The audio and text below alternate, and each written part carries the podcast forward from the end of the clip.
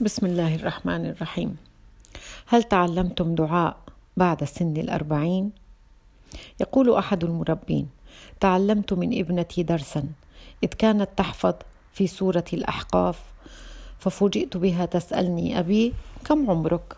فقلت لها مبتسما مبتسما أربعة وأربعين سنة فقالت يعني أنك قد بلغت سن الأربعين منذ أربع سنوات فهل تقول دعاء ما بعد سن الأربعين؟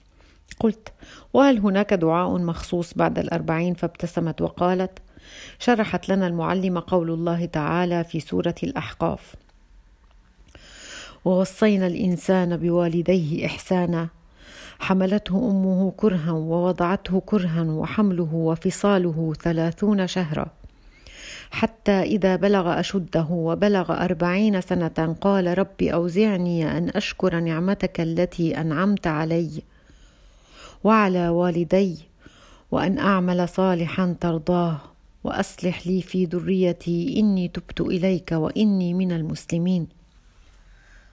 أولئك الذين نتقبل نتقبل عنهم أحسن ما عملوا ونتجاوز عن سيئاتهم في أصحاب الجنة وعد الصدق الذي كانوا يوعدون.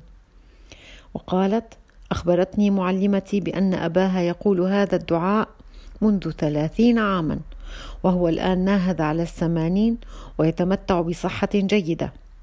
شكرت ابنتي كثيرا لكلماتها الرائعة ووصيتها الثمينة فقبلت رأسها وحمدت الله أن رزقني ببنت أتعلم على يديها وقالت اجعل هذا الدعاء وردا لك في كل حين.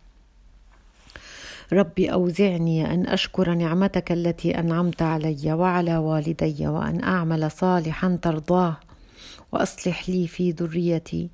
إني تبت إليك وإني من المسلمين. فلنحفظه ولنردده ولنكسب أجره بإذن الله.